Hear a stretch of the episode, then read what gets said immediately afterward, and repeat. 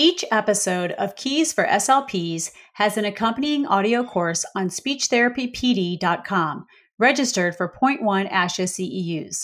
A special coupon code is available for listeners of this podcast.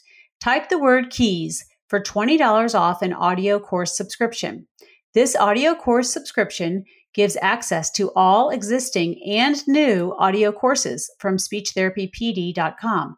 With more than 200 hours of audio courses on demand and new courses released weekly, it is only $59 per year with the code KEYS. Visit go.speechtherapypd.com slash keys for more information and start earning ASHA CEUs today. Hello, welcome to Keys for SLPs, a weekly audio course and podcast from SpeechTherapyPD.com, exploring keys for speech language pathologists to better serve clients throughout the lifespan. I'm your host, Mary Beth Hines, SLP and certified orofacial myologist experienced in rehab, outpatient, school, and private practice settings. As a curious SLP who embraces lifelong learning, I'm excited to discuss information to help you excel as a professional. Keys for SLPs brings you experts in the field of speech language pathology, as well as collaborative professionals and caregivers to discuss practical therapy strategies, research, challenges, triumphs, and career opportunities. Engage with a range of practitioners from young innovators to pioneers in the field of speech language pathology as we discuss a wide variety of topics to help the inspired clinician thrive.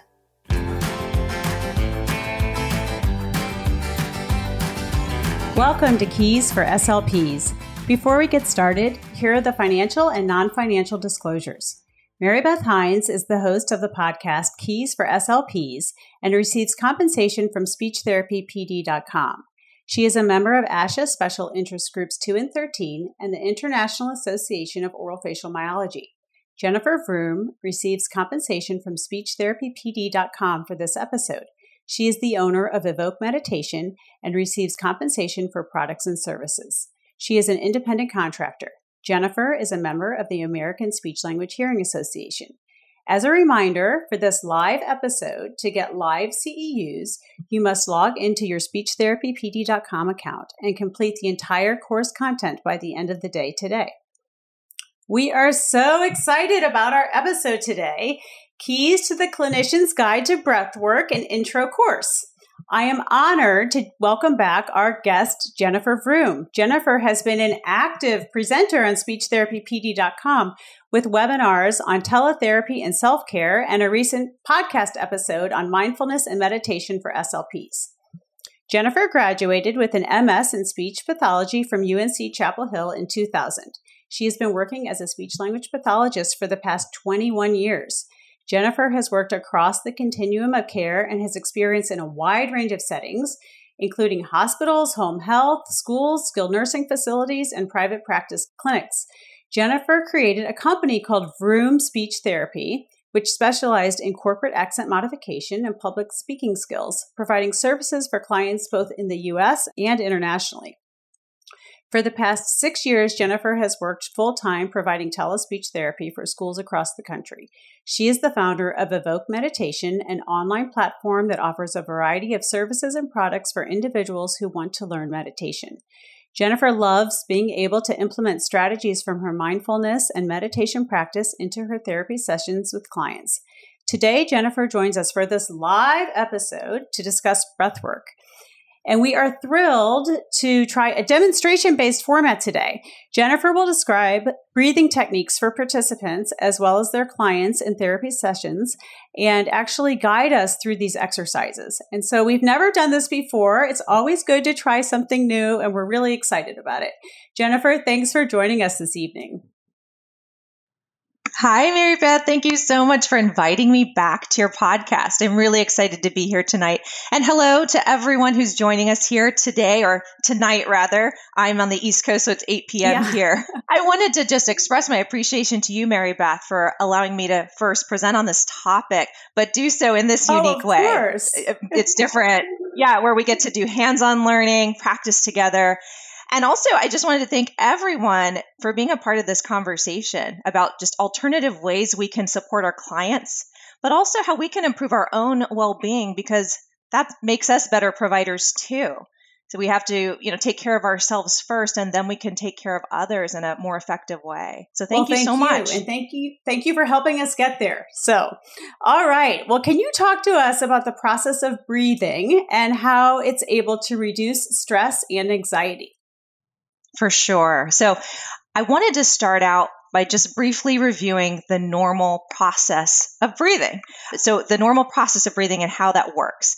Really, there are many different types of both normal and abnormal breathing patterns. But for today's purposes and our hour long presentation, we're going to simplify everything. Okay. We don't need a whole anatomy course.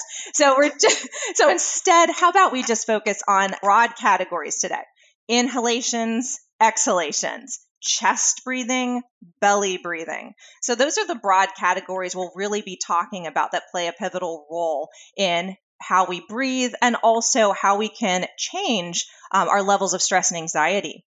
So, the normal respiration process, if you remember back in school, it's called tidal breathing. That's where we're breathing in and out. It's a constant rate, constant volume. And the major respiratory muscle that drives our breathing is the diaphragm which we all know and love. but during normal inhalations, that diaphragm contracts and it flattens and it expands our belly or our abdomen. Our chest also expands some as our lungs fill with air and our lower ribs move up and outwards. And that's our chest cavity receiving a generous supply of blood flow as well. So when we breathe out, the opposite happens. Our diaphragm relaxes, it rises into the rib cage, our belly moves back inwards, lungs deflate, blood flows out. But what we can do is, I want you to start to think of inhalation as an active process. It requires energy, it requires work. The exhalation is considered a passive process where our diaphragm relaxes and returns back to baseline, so to speak. Traditionally, breathing was actually thought to be solely an automatic involuntary process that was driven by the brainstem. But now, through updated research, what we're understanding is that there are other areas of brain involvement, the cortical limbic areas. And these are the areas of the brain that have to do with behavioral and emotional responses, namely those that are needed for, say, that fight or flight response. So, what we're understanding is that breathing is a unique process for our bodies because it can function either voluntarily or involuntarily. And even though we can't change, say, our heartbeat or our digestion on cue just by focused attention on these functions, we can deliberately change and regulate our breathing. And that has so many benefits for us. For example, it lowers and slows our heart rate, reduces our blood pressure. It changes something called HRV, which is heart rate variability that variation in time between each heartbeat, which helps our overall health. So, in other words, purposely altering our breath, by doing that, we have the ability to regulate our emotional, neurological, and physical state of being. So, pretty big just by breathing, changing our breathing. And that's why we're talking about it today that it, you know our emotions just they have a direct impact on our physical bodies. It's something we don't mm-hmm. think about often but let's do that. Let's take a moment to think about it. Think about a moment where say you're feeling happy calm safe relaxed. What is your breathing like in those moments? I mean i would love for the, our chat to get a little busy here. I would love for some people to type in think about those moments just thinking about that, it's reflected in our breathing. So basically, what you're going to see is slower, deeper breaths, right? But when we look at the opposite situation, think about what our breathing is like now if we're in an anxious or fearful situation. What is our breathing like then? Think about a time maybe when you're presenting in front of a group, right? when you're feeling, right? If you're feeling stressed out in any possible way, aggravated, what happens to our breath? It's the opposite. Your breath becomes fast, shallow, restricted, even ragged. Mm-hmm. So, what happens in this kind of state of stress, we tend to overbreathe. Right. People breathe way too much in these situations. And we're also breathing through our chest. And in fact, in reality, many people are in the habit of breathing through their chest anyways on a daily basis. And the problem with that is when you're relying on chest breathing, you're activating these upper chest muscles and it tenses your body up. as if it's under stress or anxiety. Mm-hmm. Mm-hmm. Yes. So when we're breathing in this way, which for a lot of us, we've gotten in that bad habit of breathing in through our chest instead of our belly, we're stimulating the sympathetic nervous system. And we're keeping our body in this constant vicious cycle of stress because you have the stress or anxiety that initially causes that faster breathing. Okay. But then the faster breathing creates more anxiety, and now you're in a cycle of stress. Mm-hmm, mm-hmm. So it's part of that ancient built in body defense mechanism. I mean, if, hey, if you're about to be chased or eaten by a tiger it's a, it's a and you need to be on guard, great. It's a great thing to have. You need to be alert, ready to go. Shorter breathing helps. But in our everyday life, being in that sustained, constant fight or flight, it's unnecessary and it's actually detrimental to our overall physical and mental health. So, the way to counter that, how do we do it?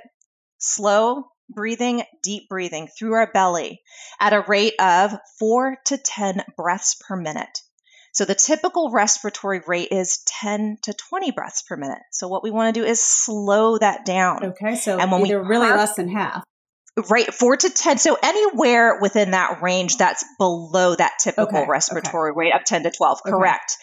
The more you can do that and the more practice you get, the easier it is for you. But absolutely, the more you can do that, the better. And by purposely taking those long, deep inhalations through our belly and especially the exhalations, our diaphragm lowers, we allow more air into our lungs, we trigger the body's relaxation response, which gives us deeper rest, alters our response to stress. And we see that lowering of blood pressure, releasing muscle tension. I'm just getting more relaxed listening to you. I love it. I love it. But it's so interesting that you say that because, you know, I'll go through the the bio, the disclosures, all that. You know, I'll practice ahead of time and I'm fine. And then when I'm in the um, recorded podcast, I read through it. It's fine. But when I'm in the live, I can literally like, I sometimes, last time I did this, I thought that maybe the audience could hear my heartbeat because my heart was so close. I've got the headphones on. Anyway, so I definitely feel it. I know exactly what you're talking about. Absolutely. I noticed that myself. I, I check in with myself. Of course, I study this, I practice this regularly, but I do notice, and I, I think all of you could probably relate that when you find yourself in any moment of stress or tension, you notice your body tensing up and thinking about that exhale as that parasympathetic response, helping your brain, your body to relax. That's something I want to encourage all of us to do more, just taking deeper breaths. And we're going to learn some specific exercises that will help with this. But, you know, these have been shown in research to help alleviate, alleviate symptoms related to depression, anxiety, insomnia, to name a few.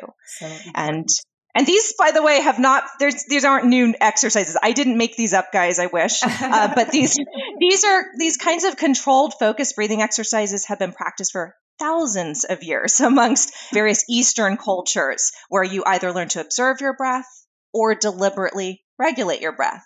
And if you've attended any yoga classes, Mary Beth, I know you for sure because yes. you're going through teacher training. Yes, then you probably have heard of many of these yes. before. Well, so you haven't and, made them, them up, but you um, consolidated them and pre- are presenting them in a very concise way through the handout, and then also you have some downloadable links to some extensive information about these three exercises. So, do you want to talk a little bit about that? Absolutely. So, as you said, there is a handout that's already ready for you through Speech PD, Speech Therapy PD. And on that, it also has the website information. You can easily go there. I was going to remind you afterwards, too, at the end of our session today, but there are downloadable handouts that I've created for you. They were just lengthy, and I wanted to make sure you had all the information you could possibly use that would be helpful to you for your own use as well as in therapy sessions. They'll list the benefits, they'll list the step by step instructions, both for adults and children. Um, and some will have visuals as well. Okay, great. And we'll talk about that more at the end, but I just did want to mention that because um, Absolutely. you did such a good job for us. So, okay, so we know that these are great for us to use as therapists and as adults. And can you talk about how we would use them not only with us, but with our clients? Absolutely. So, again, I will definitely encourage you first and foremost, use them for yourself. Try them out. They're just so great as a self care practice. Um, I use them almost always at the beginning of my meditations, in fact, or just for a mindful break in the day, anytime I need it, especially before starting my therapy sessions, just so I'm more clear minded and focused. So think about how you could maybe incorporate them into your own day. But um, as far as using them in therapy sessions, it's these are so helpful. I've been using these throughout the span of my career. In fact, since grad school, when I first learned belly breathing, and I've used them especially with the more traditional applications initially, like clients who have voice disorders of any type, dysphagia in swallowing therapy, developmental stuttering, for example. For today's purposes, though, I want to continue that on to show how we can expand the use, how we can use these breathing techniques for students say with anxiety issues in our sessions, right? And what we can do to help them reduce that so that they can focus in our session. How we can help students calm when faced with any moment of upset, frustration, or stress. And that could be a variety of students, maybe that all of a, our students. Right, right. could be everybody. And get, get back into therapy, which is why, you know, if you're in a school setting, that's why they're being pulled out of class or you know if, it, if you're in a private practice that's why they came to you. So you want to make the most of your therapy time. So i know sometimes we feel like oh i can't you know take time to do mindfulness because i only have 30 minutes to be with this child. But if you're but if a few minutes of mindfulness and meditation is going to make the rest of the session effective then you have proven its worth such a great point. I mean, I think about it the same as when we're doing rapport building. That's an important part of the session that I incorporate at the beginning of every session. And I don't think, I don't take that lightly, those five minutes or however much time I need to spend doing that to check in and make sure that the plan I came up with is still an appropriate plan for that session too. Or maybe do I need to pivot based on how they're feeling that day or what they're going through if something came up, or I can use that as a teachable moment. This is important too to help them refocus, get them in a good situation. And we usually need it in somewhere in the middle of the session because it can come up at any point in time. So we need to have some strategies that can help get them back on track. So, as you said, we can make the most of the rest of the activities that we have and really target those goals. And I mean, even for someone, a student who becomes overstimulated, say, this, these kinds of breathing techniques help to de excite them and calm them so they can focus. For example, students anywhere on the AU spectrum, anywhere, I've used them with all different students. Students with emotional behavioral issues, um, clients with, say, social or communication anxiety of all ages. So they're very helpful. Great. Okay. So I know you've used them a lot. Can you think of like one or two specific examples where they were particularly effective with clients? Absolutely. The one that always comes to mind because it was just so effective is I had a student this past year, middle schooler. He um, was younger middle schooler, end of his elementary school age, and he had a combination of apraxia of speech and expressive language issues. And he would become extremely frustrated at times, pretty frequently initially as I started working with him, when I asked him to repeat anything, when he wasn't understood.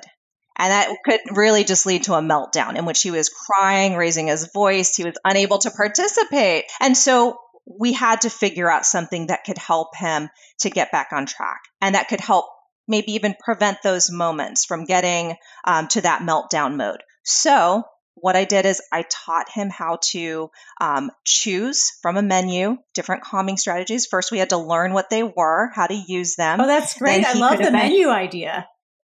Absolutely. I use every single opportunity in my session to use language, choice making, helping with their motivation, anything we can do. And I like giving at least two to three choices. Again, you know, that's one idea depending on how you want to use it with your students. But breathing was always one of those strategies because it's so easy to use and easy to teach. And he often would choose that as his go to calming strategy.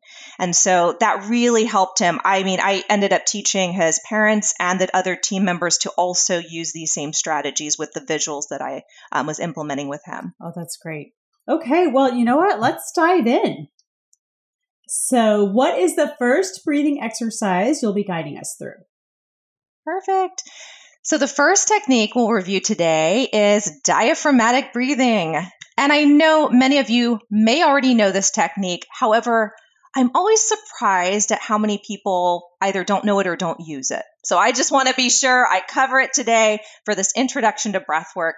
And in fact, if I only taught you one breathing technique today, this would be the one because it is the foundation for all other breathing techniques. We use belly breathing in combination with most other focused breathing exercises. And it's great for pretty much all ages. Super easy to use, super easy to teach. And it just it, there's so many benefits to belly breathing. So it reduces stress because when you use your diaphragm, you're activating your vagus nerve. And as we know, that's responsible for triggering that body's relaxation response through your parasympathetic nervous system, lowering your body's stress response and those harmful effects of cortisol. Belly breathing also helps to lower heart rate, blood pressure. It improves your respiratory capacity and efficiency. So you're actually expending less energy and slowing your rate of breathing. It even improves core muscle stability. So, hey, if you do any exercise or movement, it lowers your chance for injury. By the way, I'll just throw that in there too. just another added and benefit. another added benefit. And to me, one of the most important ones, it makes our communication more effective. I mean, one of the main goals for our clients is effective and intelligible communication. And one of the simple strategies that I teach for clear speech that we can use is just a louder vocal volume, one that's obviously appropriate for whatever setting they're in, but um, being able to do that without straining our vocal cords or resulting in glottal fry because we've run out of air, um, which is damaging. So instead, we just learn to take in more oxygen with belly breathing. And so I say let's start to prepare for one of our hands on instructions okay. here. But while we talk about the diaphragm. So now I'm going to follow along. So for those watching live, you will see me, but I'm going to mute myself so you don't actually hear my breathing, especially when we're um, our other pl- podcast platforms. so I'm going to mute myself and then I will um, come back after. Okay, go ahead. Sounds great. So just to talk about the diaphragm, because I'm mentioning this word, but sometimes there's confusion on what it is or where we can find it. So the diaphragm is a muscle that sits beneath your lungs, just under your sternum of your rib cage. In fact, go ahead, place one hand on this area. It's the upper part of your belly above your belly button. Let's place our other hand on our chest. And let's take a few deep breaths in and out on your own. And I want you to start to notice which one of your hands moves the most. Is it the one on your chest or on your belly? Really, they should both move, but as we talked about with chest breathers, oftentimes we're breathing more through our chest, and so we feel that movement there until we've retrained ourselves to become a belly breather. So go ahead and rest your hands down for a minute. To answer your question, I think I cheated. Yeah. because you knew what was coming. no, at first when you said take a deep breath, I my chest went way out, and then when you asked the question, I'm like, oh yeah, so, in full disclosure, okay, I'm muting myself again. love it, love it. And same, you know, even me who teaches and uses this on a daily basis and throughout my day, when I first sit down, as you're first getting settled, oftentimes you're breathing more through your chest. And then it's that conscious and deliberate focus down to our belly, which is what we're going to practice. Um, but humans really, we're natural belly breathers. Think about when you've watched a baby breathing while it sleeps. So cute. Its belly is moving up and down. But it's just that across time, we've gotten in the habit of breathing through our chest. So it's an inefficient way to breathe. So that's why we want to learn and retrain ourselves into this belly breathing. So Let's try this exercise again. One hand on your chest, one hand on your diaphragm, that upper part of your belly. And this time, we will deliberately try to keep our chest movements to a minimum while instead focusing on and engaging our core, trying to move that belly outwards, almost perpendicular to our chest as we're breathing in. Okay, so make sure you're sitting upright. I like to instruct that to put your feet flat on the ground just to give yourself stability. One hand on your chest, one hand on your diaphragm. Gently close your mouth. Let's try breathing in and out through our nose. So take a couple of deep breaths just on your own, in and out. And then when you're ready, on your next inhale, focus your attention on your abdominal muscles, allowing them to expand outward as you breathe in. Your hand rises And as you exhale, allow your belly to deflate, releasing out all the air.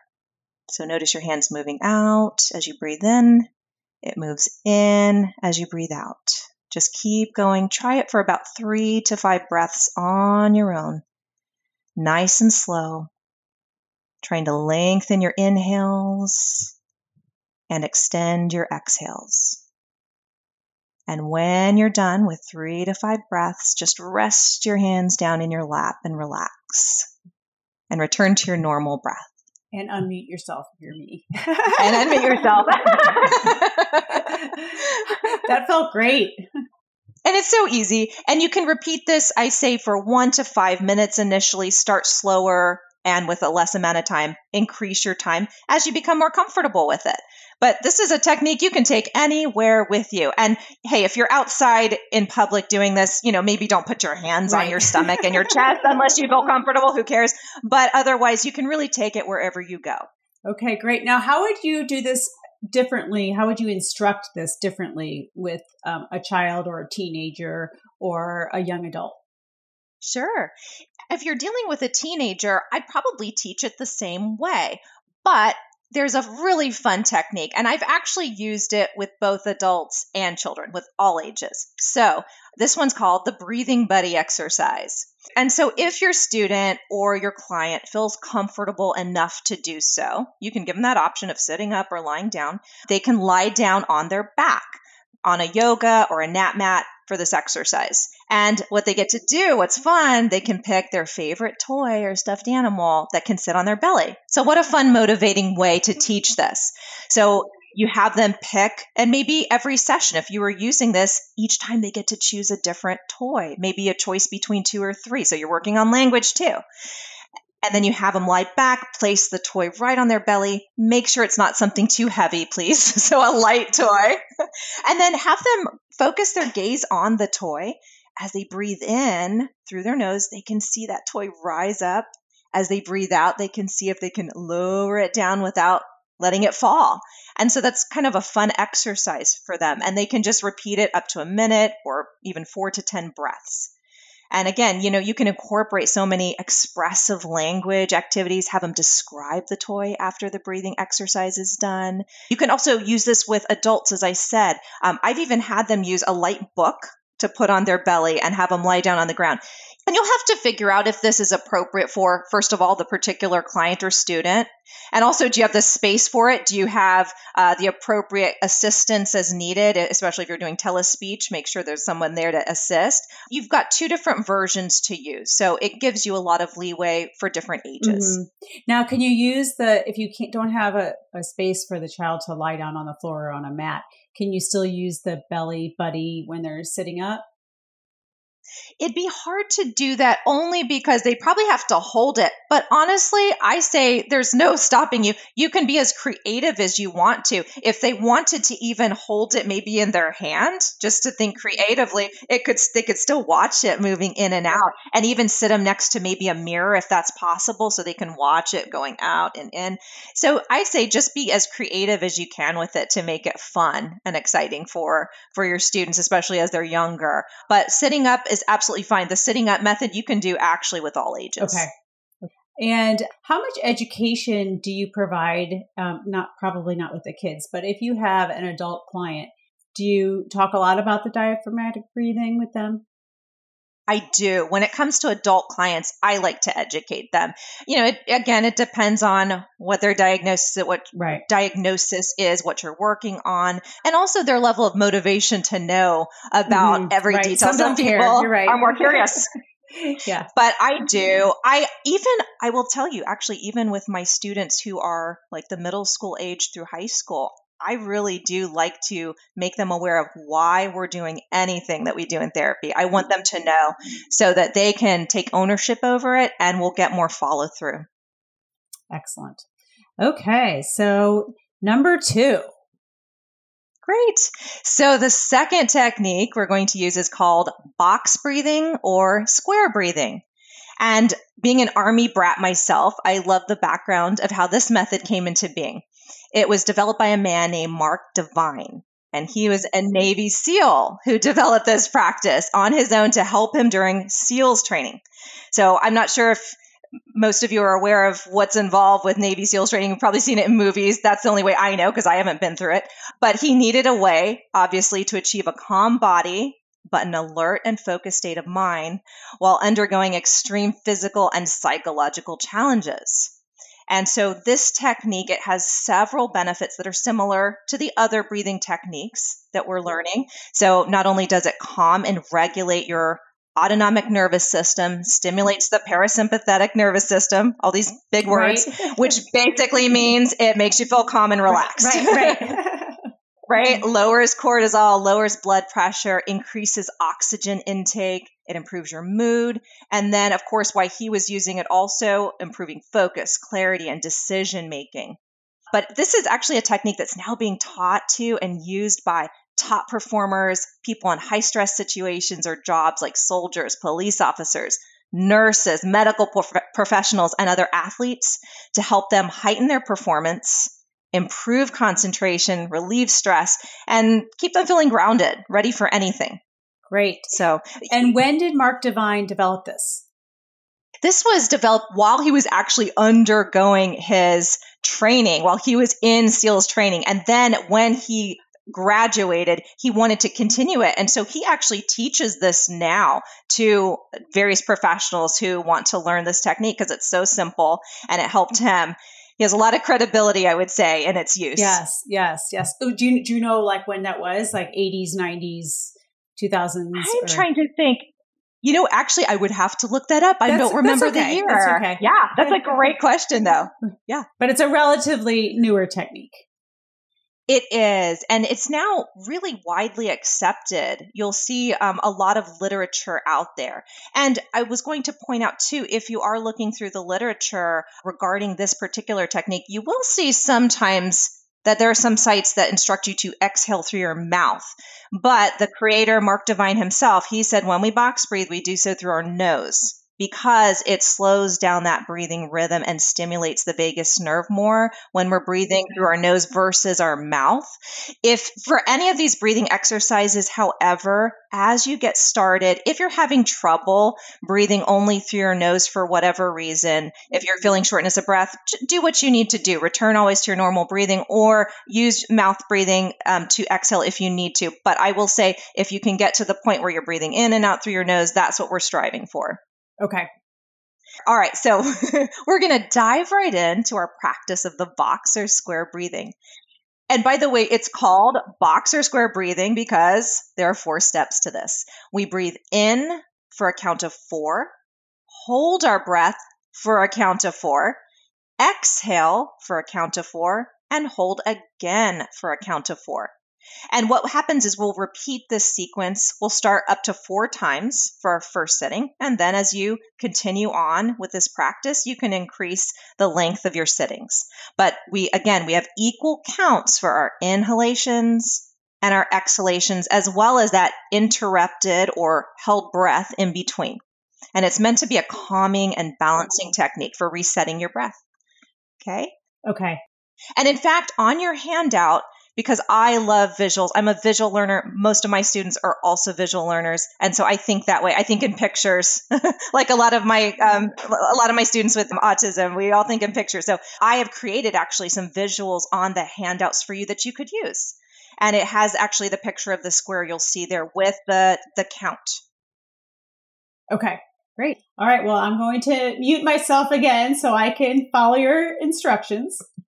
Great. All right, so we're going to start by sitting upright again in our chair. You are you guys are already doing it, but I always give that instruction first. Just allow your hands to rest gently in your lap. Let's go ahead and gently close our mouth. We're going to be breathing in and out of our nose. So go ahead and take a deep breath in through our nose and out through our nose, exhaling completely. And on your next breath, inhale for a count of four, two, three, four. Hold your breath for a count of four, two, three, four. Exhale for four, two, three, four. Hold for four, two, three, four. Keep going. Inhale for four, two, three, four. hold, two, three, four. Exhale, two, three, four. Hold, two, three, four. One more. Inhale, two, three, four. Hold, two, three, four. Exhale, two, three, four. Hold, two, three, four. And release. Inhaling deeply, exhaling fully, and return to your normal breath and relax. I love that one. It's a great one. I actually have grown to love this one and I use it a lot and I use variations of it. Um, I won't be going over that today, but um, there are so many different counts you can do with counted breaths, focused breathing um, that I love to do at the beginning of my meditations or just again, like I said, throughout my day or even before I get out of bed. I might just do that or before I go to sleep and it helps me to get better rest that visual really helps with it too because i know sometimes we're practicing these breathing exercises and it's easy to get distracted you know? But with that visual so keeps you grounded in the exercise. So true so true. All right so how would this vary with kids? Sure. So with this particular technique we're using that held breath and most of the literature and even the creator himself, Mark Divine, said that this breathing technique is appropriate for almost all ages.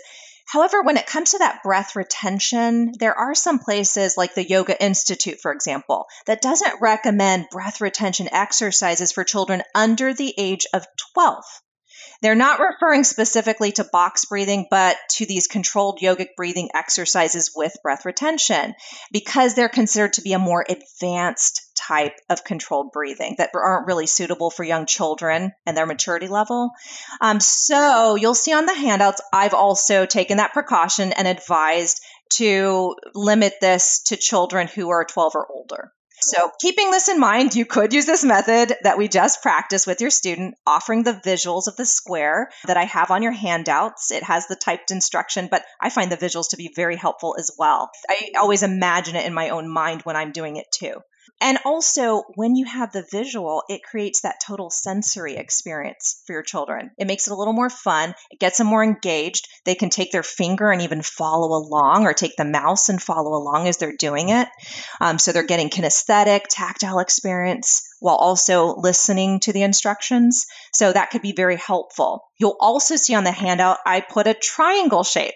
I mean, the possibilities are endless really with this, right? But here, instead of the square method, you could use a triangle where there's the three breath with a three count. So inhale one side, hold one side, and then it closes off with the exhale one side for three counts. And then I'm going to show you one other method because I just love this one and it's good for all ages, I think, especially with younger kids. And this is the five finger method. So this one uses a continuous breath, no breath holds. And so then you could use it with any age. And you also don't need a handout. So all you need is one hand held up, one finger to trace on your opposite hand. Actually, I'm going okay? to put up my That's good hand. it's like a good side in yeah. a picture. you have a good hand. I've never heard that. I love it. it's a long story, but I do actually have a good hand. That's wonderful. I love it. I love it. I don't want people to be so, like distracted. I, I want to do this this five finger, but what is wrong with her hand? okay, oh, here's my hand. funny. So everybody, hold up your good hand. Yes. and then use your other hand to bring your pointer finger up what we're going to be doing is we're going to be tracing our fingers one at a time on the outstretched palm with our pointer finger on the opposite hand as we breathe in and out. So as you breathe in, we're going to trace up a finger, and you, as you breathe out, you'll trace down that same finger. And we'll repeat for all five fingers for a total of five deep breaths. So we just gently closing our mouth and lips, go ahead and take one breath in and out of our nose. And then when you're ready, holding that pointer finger up, go ahead and start maybe at your wrist and start going, breathing in and moving that finger all the way up, one finger. At the top, start to exhale as you trace it down. And then keep going, breathing in as we move up a finger, breathe out as we move down. Keep going deep breaths in and out of your nose. breathing in, moving up the finger. Keep going until you've traced down all your fingers.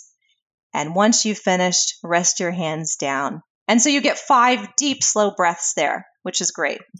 I think that is really good for kids because they know the beginning and the end. You know, sometimes, exactly. especially with attention issues, they're going to get distracted, but just, you know, knowing that they have five, five fingers and, and five breaths and five inhalations, five exhalations, that's a really good one and it they can take it with them wherever they go. They're getting that tactile experience as well. It's super easy. You can also think about setting a timer or having some kind of count for those other types um, that we went over if like you said for the clarity of when is this finished how many do i have to do and so giving those clear instructions i think is always helpful to eliminate behaviors, right? Because when they know what to expect, it just helps them feel safer, more comfortable, and in control.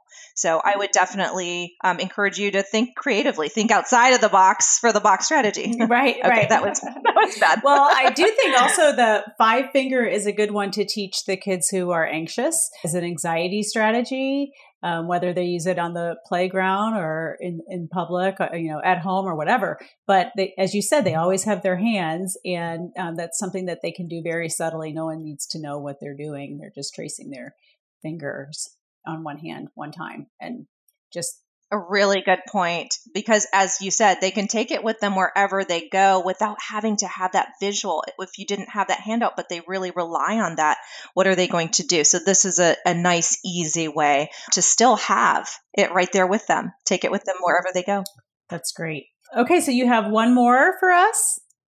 I sure do. So, our last and third exercise that we'll be going through today is alternate nostril breathing. And this is a type of focused breathing technique where you deliberately regulate the flow of air through each of your nostrils, one side at a time, for your inhalations and your exhalations. Um, the traditional name for this, this is a yogic breathing technique, so the traditional name is in Sanskrit and it's called Nadi Shodhana. And that literally translates to clearing or purifying the channels, which I love. And so, mm-hmm. in, in addition to those same benefits as all the other breathing exercises we've gone over reduction in anxiety, stress, lower heart rate, lower blood pressure, improving lung and respiratory function, this particular exercise also helps to improve balance between your two brain hemispheres. So, what happens when we're balancing the breath between our nostrils, you're allowing equal oxygen to both sides of your brain, and that leads to improved functioning. It's a great exercise to use, especially when your energy is dipping and you need a quick boost of clarity, focus, performance. Um, it's also a technique that's helpful, helpful for calming and grounding you if you're feeling anxious or overwhelmed. In fact, I know some doctors who said they routinely use this to help calm new patients when they first come into the ER. Oh, really? I'll have to tell yes. my brother. My brother is an ER doctor. I'll, I'll have to give him your handouts and give him a little tutorial. Fantastic. exactly. It just gives the it, not only with the um, all the benefits we talked about just physiologically and neurologically but also just for our mind we're giving it a different point of focus. When we're focused on worrisome thoughts it's hard to get out of our head when we give a person or ourselves a new point of focus, which is this breathing with very specific instructions. Right, right. We now can't focus on all that other stuff that's going on. Exactly. So it gives us clarity of mind there. Um, I've even seen this technique posted actually on a firefighter's website where it's an effective technique to help them feel clear, calm, balanced, re energized. Well, isn't that so, interesting? And so important for them when they're on their way to any emergency um, that's something they for can sure they do for quickly sure. to gain that clarity. So, all right, well, let's yes. dive in. Wonderful. And. I'm going to mute so myself this- again because if I'm breathing out of alternate nostrils, you might. there we go. and I will go ahead and warn you for this particular one. One precaution I was going to list later, but I'll tell you now is you might want to have tissues handy. Okay. and it's helpful Actually, for this one. I know it's a little that. late, but oh yeah, you have them. Um, it's helpful to blow your nose before you do this technique. So if you have a quick moment to do that, go for it. But I'll go ahead and start walking you through. And what I'm going to do is I will teach you the same method I would use with a student, a younger child, or anyone that's maybe not an adult, just because we're on a podcast and the advanced version really benefits you from being able to see what I'm doing with my fingers when you're learning this for the first time. So instead, we're going to simplify it. But if you would like to see the advanced version and try it, I actually have a video I created on my website. It, I have a breathing course there for you guys. I also included a picture with step by step instructions on the adult version in your free handout. So you can feel free to check that out and try it another time. But for today, we're going to do the child friendly or any age version, which is called one nostril breathing. Perfect, perfect. And thank you for including both of those. That's very helpful. Okay, Absolutely. I'm going to mute myself again. Great. Thank you. All right, so for this exercise, we will be closing off one nostril at a time with our index finger. And we're going to be breathing out of the opposite or open nostril. What we'll do is we'll breathe out of a nostril and then in that same nostril. Then we switch to close the opposite nostril, breathe out, breathe in. It doesn't matter which pointer finger you use. You can use your good hand, okay. whichever one, whichever one you prefer. And it also doesn't matter which side you start on, which nostril you close first. Okay. So we'll have, we'll do equal sides. So to begin, sitting upright, let's just take a couple of deep breaths in and out of our nose. Lips are closed very lightly and without pinching off yet. And then when you're ready, Okay, we're going to hold up our index finger, take a deep breath in, pause at the top, go ahead and press one nostril closed with your pointer finger. Breathe out of your open nostril slowly and completely. Then breathe in through the same nostril. At the top, switch your index finger to the opposite nostril. Breathe out slowly. Once you've exhaled fully, Breathe in through the same nostril. Simply switch and repeat. So we always breathe out first of the new nostril, then breathe in. Switch your finger, breathing out, breathing in. Last one, switch one more time. Breathe out, breathe in. When you're done, release, allow your normal breath to return, rest your hands in your lap. So it's recommended for this one that you um, start with no more than one to two minutes, or you could say five to 10 cycles as you get started. Again, that's just a guideline. Figure out what's going to work best for you, or if you're using it with a, your own child or a client, again, start slow and build as you go. And for all of these, by the way, you can have your eyes open or closed. It doesn't matter. Okay. Okay. And I know uh, in in person sessions we usually use hand sanitizer at the beginning of the session, but probably wouldn't hurt to just use it again right before they're touching their nose. Um, in, Great in idea. Climate, right? Absolutely, absolutely. So I guess that would be maybe a little contraindication. Can you tell us are there any other contraindications for using these in general and then for using them in therapy? Yes, absolutely. Thank you. So, these breathing techniques really, all of them should be safe for most healthy people and for most ages. I already went over some of the restrictions as far as age goes. If you have a client, though, who has chronic respiratory conditions or cardiovascular conditions, especially for the breath retention exercises, or if you're just unsure, if a client or yourself are a good candidate for any of the exercises, of course, we would say consult a healthcare professional first before implementing these. So please always err on the side of caution if you're not sure. But they really should be safe for most people. Um, we also talked about how slower or deeper breathing can help with anxiety, depression, or other conditions. But I'm going to make sure I say that it's not suggesting that these are self treating kinds of strategies to use and also that you wouldn't limit treatment to only these breathing exercises. Of course, these are things that would be supplemental. At this time, it's not determined that these are sufficient if used only okay. for um, treatment. so just yes. be cautious of that, of course, as with anything. Yes. Um, also, just never overdo it. Don't force any breathing exercise. Anytime you feel uncomfortable, lightheaded, have shortness of breath, just any kind of difficulty, resume your natural breath. Just take it easy, start slow. And if you notice yourself tensing up, try lengthening your exhales. Remember, that's the relaxation response we're hitting when we do that. So I'd say you have to give it some time. You know, so start again limiting the amount of time you start with, increase it as you go, as you become more confident. Now, do you ever demonstrate these or do them for you know two or three minutes in therapy and then give them longer exercises to do as home assignments? Or do you usually keep it for the home assignment to whatever you did in therapy? I usually do exactly what you said second option where i teach it and i have them i would probably advise them to stick with what we have done already in therapy what i know they're able to handle but I mean, if the parents want to try out and they feel like it's safe for the child to try longer, and the and maybe the student or whoever your client is, wh- whatever age, feels like they want to expand on that, I'm more than happy to have them do that. But I usually, just like with actually anything that I teach in therapy, I usually just give them step by step things that they can expand on as we do this together. But yeah, I don't think there would be any harm in having them try to expand that on their own. So really, you, you just treat this like any other therapy technique where you're you're not I going really to give do. it to them for homework, of course, unless they they've mastered it in the session or at least eighty percent.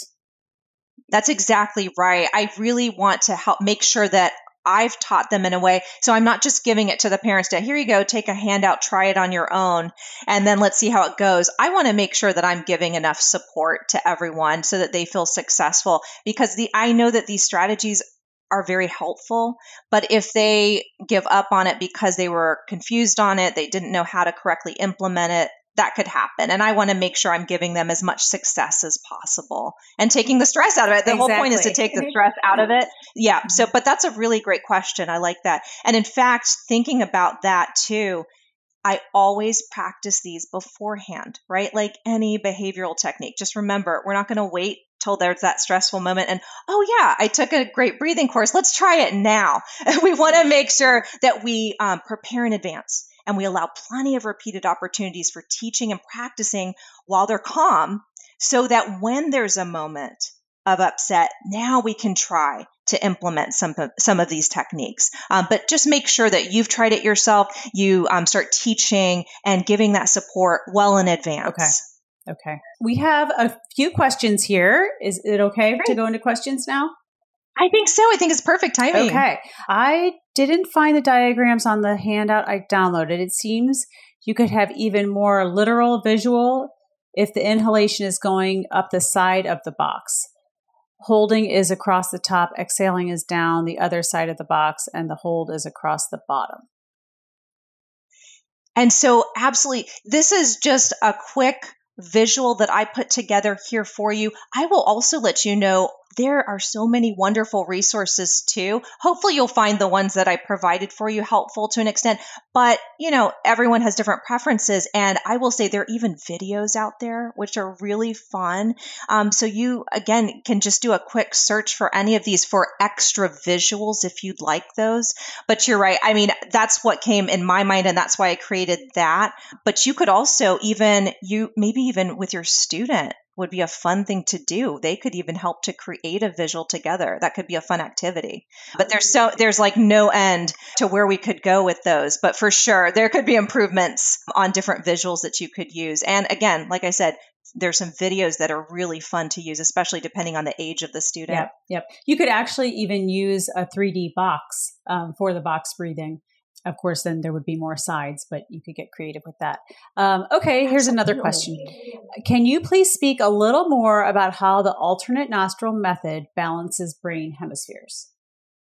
Sure. It all has to do with actually our inhalations and our exhalations. When we're breathing in through one nostril, say our right nostril, then that is actually um, affecting the opposite side of our brain.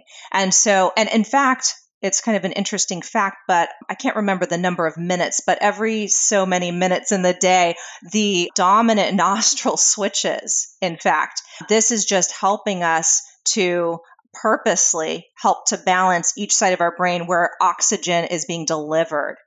So it's it's giving that more equal time for that dominance in a short period of time, basically. But we do actually switch back and forth. Now, that can obviously be affected if we're having any breathing issues.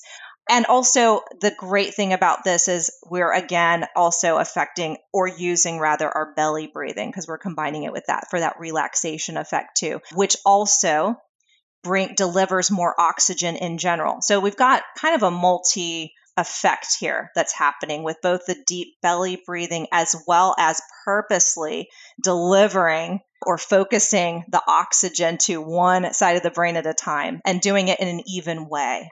Okay.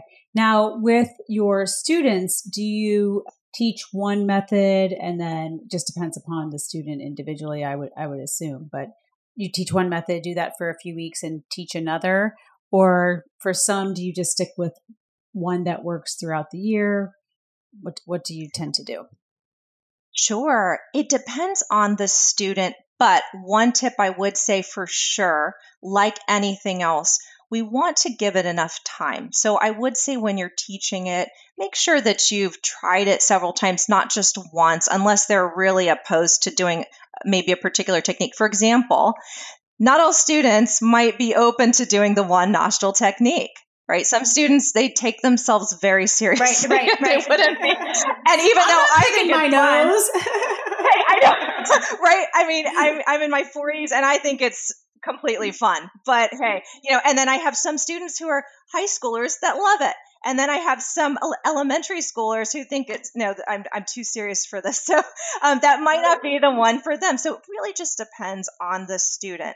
But so I, I would say let them choose some, but yeah, you have to teach them first. So I would choose maybe one that you would start with would be diaphragmatic breathing. I would always start with that one. I think that's the easiest. And maybe the counted breath and then go from there. And then you can alternate with the the nostril breathing or other types of methods. But I would choose what you think based on what you know about a particular student. If you're not sure, again, belly breathing is like the easiest possible one we could teach. And that's good for pretty much everybody, any age. So, yeah, you're just going to have to try it out and see how they respond, I would say. But do allow them some time to practice it and see if it really is effective before we give up on one, too. Do you ever assign them teaching the exercises to either siblings, parents, or maybe even a class, if that's appropriate? I've never had them teach a whole class, but I love that idea. I love it. I definitely have them, again, incorporating language into this. I have them teach it to me.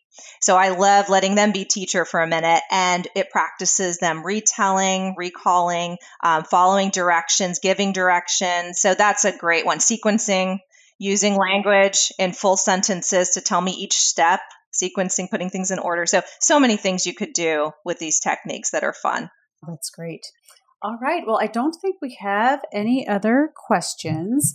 How about working with adults though? Have you used these specifically with adults in therapy or have you have you I know you're not really working with directly with adults now. So in the past, were you working in mindfulness and meditation when you were working with adults and did you use these then? I did. I did use these some. I will say the alternated nostril, the alternate nostril rather, um, not as much as the diaphragmatic breathing. I used a ton. And definitely the counts as well. The counted breaths are just an easy way, but all of them are great. That this, the alternate nostril breathing, I really um, haven't used with adults just because, like you said, I actually have been working with kiddos um, for the past several years. And so just hadn't had the opportunity as much anymore unless I'm teaching someone meditation and mindfulness specifically. I've been working mostly for the past several years with children from elementary school through high school. So that's been most of my more recent experience. But in the past, absolutely, I would definitely incorporate lots of breathing techniques for sure for multiple things, um, not just for the calming strategies, but that too. That too, but also for voice, as I said, in my swallowing therapy and other types of things, I would definitely incorporate these as well. And with swallowing, was that to get them in the therapeutic mindset or to actually help them with the swallow? It's actually to help them with the swallow, but it has so many benefits that that also helps too because without them knowing it it's helping to calm them and prepare them. Because when you know you're having issues with swallowing that's going to make you more anxious when it comes to eating. So that definitely helped. And again that's something you can absolutely let your clients know too to help educate them on how this helps. If they're if they're open to it depending on their cognitive state depending on their willingness their motivation to learn about the specifics. Okay wonderful all right. So everyone who's listening tonight through speechtherapypd.com, they were able to get the handouts and then there are the links to the handouts on your site. But if someone is listening in the future on a different platform, they wouldn't have the handouts. So could, do you mind sharing your um, evoke meditation information so they can reach you and get those handouts? Absolutely. So I'm going to keep those available on my site for anyone who watches this and wants to download. There are more full length, detailed handouts on each of the three breathing techniques that we covered today. So you'll have all of the information there, benefits, step by step, adult and child friendly instructions, the precautions, and some of the visuals that I included. Uh, my website where you can download these is called evokemeditation.com. That's E V as in Victor, O K E, evokemeditation.com. And the site will also be listed on that speech PD handout. I'm not sure if that's that will be available to anyone who listens in the future, but um, again, just go to my website and you'll definitely get those free downloads. It's an immediate download. You'll see multiple places. I tried to make it super Thank easy you. for you to find on my website too. Um, and you know, if you're interested, I I am a person who loves multimedia. So I like video, I like audio, and I I know there are a lot of you out there too. So as I was preparing for the podcast, I just went full bore and I created a whole course. Oh, you did? Because um, that's what I do. So I wanted to make sure if there was someone like me who just loves to dive deep, I included video and audio lessons for not only these three techniques you learned today, but also three additional breathing techniques. So if you wanted to learn more for yourself, for your clients, um, there's an online portal now on my website. You can look for more information if you're interested. It's called the Breathing Room. And you know, I just I want you guys to take with you today the thought that when you take control over your breathing, you're taking back control of your life. You're improving your sense of calm and overall well-being. And you're giving yourself room to breathe. And it just takes five short minutes or less. So there's really no reason to give this a try and just start implementing some simple strategies. Well, that is very inspiring. And um, at the start of a new academic year. I know there's a, a lot of uh, stress, so it's great to have these techniques. And, you know, sometimes I kind of feel like the start of a new academic year is kind of like the new year. Um, it's always good to start something new in September, and we're almost there. So that would be it's a good time of year. Now, I do know that you also offer personal mentoring coaching of mindfulness and meditation. So for those people who are listening who want even more, they could also go to Evoke Meditation. Is that right? Absolutely. Yes, I there are many different ways that you can learn. Um, I have the pre-recorded courses. I also offer live coaching for one-on-one and actually as you take some of my courses i'll even have zoom meetings where we can meet just to make sure you're getting some assistance along the way and that support. But feel free anyone who has further questions i would love to answer them. You can reach out to me through my website. It's the easiest way honestly because you can you can just email me there. I read and respond to all the emails. I'm also starting the new school year with a new caseload so i may not get to you right away right. but i will get to you as soon as i can i promise. Oh well jennifer thank you so much. This has been so helpful and i do hope that you'll come back in 2022 um, for another course with us. Um, i know i think you might have some other webinars in in process, but um, I would n- love for you to come back for another podcast next year. That would be great. I would love that as well. Thank you so much. It's been such a pleasure. Thank you, everybody who's come to participate today. We really appreciate it. Well, it's so helpful, and we appreciate you helping us. So, all right. Well, everybody have a great evening, and thank you so much, Jennifer. Thank you. Good night, everyone. Good night. Bye bye. Thanks for joining us here at Keys for SLPs, providing keys to open new doors to better serve our clients throughout the lifespan. Remember to go to speechtherapypd.com to learn more about earning ASHA CEUs for this episode and all podcasts offered by SpeechTherapyPD.com. Until next time, I'm your host, Mary Beth Hines. Keep up the good work.